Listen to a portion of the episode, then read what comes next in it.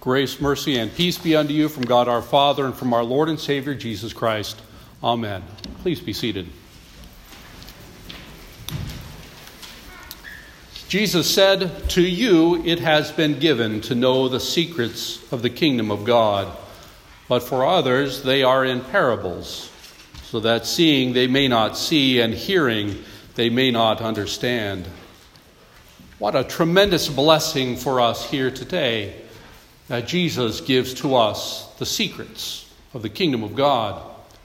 Others are left to guess or imagine, so that seeing they may not see, and hearing they may not understand. Christ speaks to us plainly to hear and to see and to understand the kingdoms of, kingdom of God here in this parable and many other places in Scripture.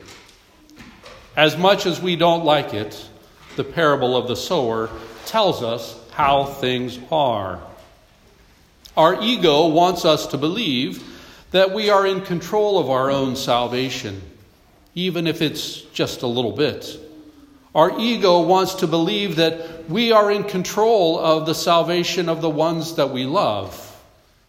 However, if you ever tried your hand at gardening, even a little bit, you quickly realize how much of it is out of your control and how dependent we are on God. There are times as a gardener that you may do everything right. You plant at the right time, apply the correct amount of water, use the appropriate amount of fertilizer, make sure that the garden is in the best position in your yard for the correct amount of sunlight, and yet sometimes things just don't turn out the way you expect. In our walk with Christ, sometimes we do everything right, and yet we see those whom we love fall away from the church and away from the faith. And this is what Christ is telling us about here. Our parable tells us of a rather indiscriminate farther, farmer, excuse me. He sows his seed in all sorts of soil. Some falls on the good soil, but other falls on the hard path and the rocky soil and among the thorns. You would imagine if he was a good farmer, if he was a, a good gardener, that he would carefully sow those seeds in the carefully prepared land to make sure that he gets the most out of every seed that is planted. But thanks be to God, he's a little less discriminate. Thanks be to God that we are not left to wonder or guess exactly what all of this means. It's important to note that our sower does not reserve the seed for only the good soil. That's something very important for us to point out. Christ casts the Word of God far and wide. He doesn't do a demographic study to see who would make the best members of the church. He doesn't search far and wide for a choice plot of land. He simply sows the seed. He proclaims the gospel. It is the gospel alone that produces this good fruit.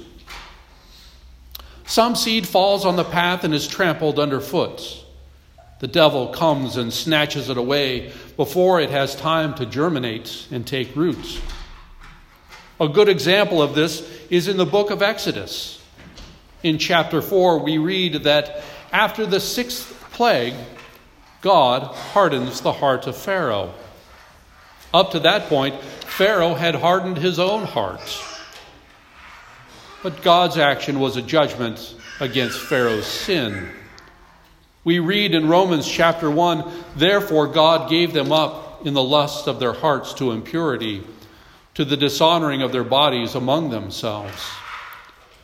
We can so sear our conscience that we convince ourselves that evil is good. The Word of God is snatched away by the evil one before it has a chance to take root.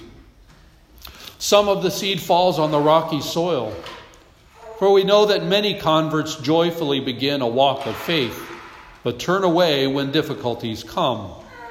Seduced by the prosperity gospel, they believe that Christ brings nothing but wealth and health.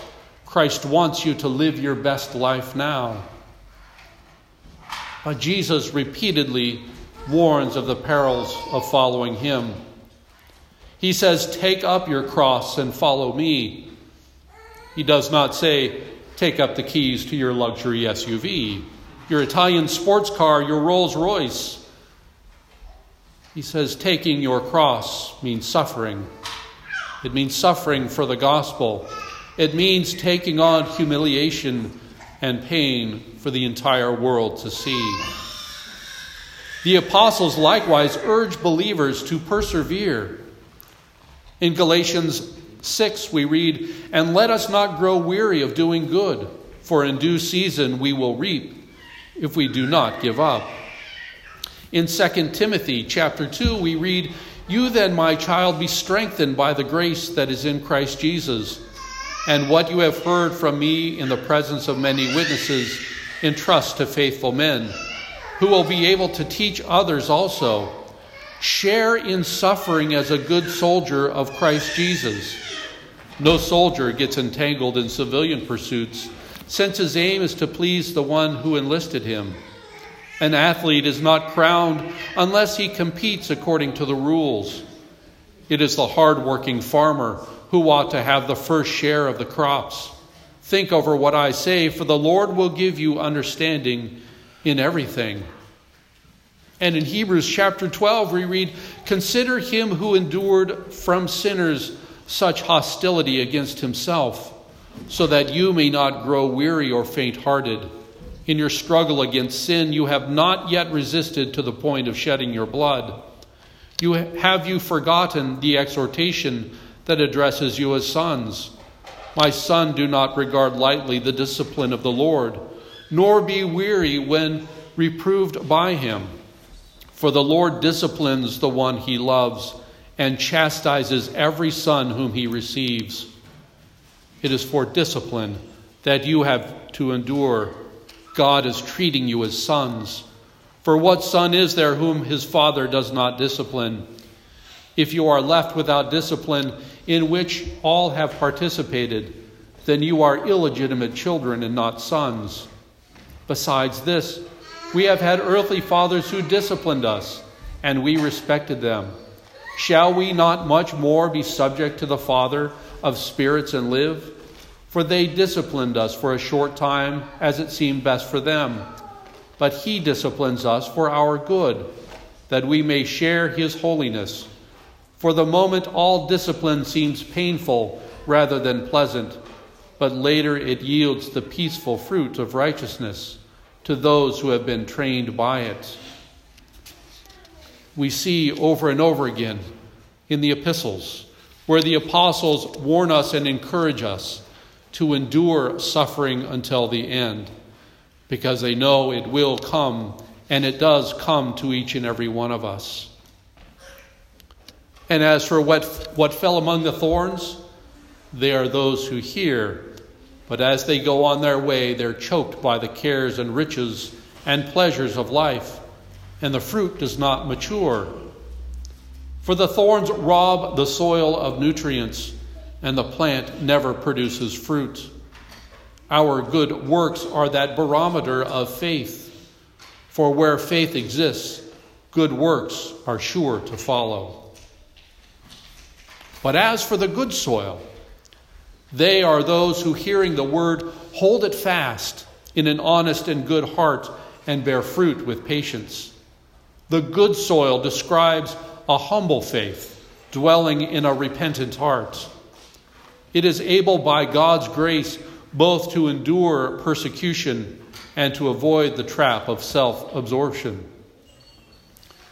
The beauty of our parable today is that it does not call for a soil that is free from rocks, free from thorns, free from a well worn path. For the seed is cast on all types of soil. We know this from our own attempts at gardening. Even the rocky soil plants, or the what we sow in the rocky soil, still flourish from time to time. Sometimes even splitting that rock in two. Even in the thorny grind, we find in the thorny ground, we find healthy vegetation. Even in the middle of a well worn path, plants still seem to grow to maturity, sometimes in spite of our best efforts otherwise. For the sower does not demand that the soil rid itself of rocks. It doesn't demand that the soil rid itself of thorns. The sower doesn't demand that the soil prepare itself by breaking up the well worn path. Just try that in your garden this spring. Look at the ground and tell it to break itself up. You're not going to get very far. It is the Word of God that does it. For Jesus is the master gardener. For the gospel can and does create faith, even in the hardest of hearts. It is the gospel that chokes out the pleasures and cares of this world. It is the gospel that finds a way to bear fruit even in the most unlikely places. We read a perfect example of that as we read through our epistle lesson, where the one who was out killing Christians, who was out hunting them down for the glory of God, God melted his heart and planted the seed of faith. And we remember, we read in 1 Corinthians chapter 1 but God chose what is foolish in the world to shame the wise. God chose what is weak in the world to shame the strong. From the faith, the size of a mustard seed, God can move mountains. From faith, the size of an acorn, God can create an oak of righteousness. Jesus said, To you it has been given to know the secrets of, of the kingdom of God, but for others they are in parables so that seeing they may not see and hearing they may not understand. For the parable of the sower teaches us about the kingdom of God. It teaches us how things are. It is not a companion guide to the farmer's almanac. It is not here to prompt us to ask what stones and thorns need to be removed from our lives. No, Jesus warns that not everyone hearing God's word will have an enduring faith. Tragically, some hear the life giving gospel of Jesus, but fail to produce the fruit of a Christian life, eventually dying in unbelief.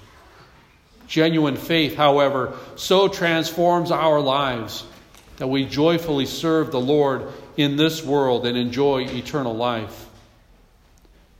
Our prayer as we read this text is one of thanksgiving our prayer is thankfulness that God has indeed softened our hearts and created faith. Our prayer is that God would continue to grow and nurture our faith through word and sacrament, that it would choke out the cares of this world. Our prayer is that the Holy Spirit would continue to grant growth and faith even in the most unlikely hearts. On what has now been sown, Thy blessing, Lord, bestow. The power is thine alone to make it sprout and grow. Do thou in grace the harvest raise, and thou alone shalt have the praise. Amen. And now may the peace of God, which surpasses all human understanding, keep your hearts and minds in Christ Jesus our Lord. Amen.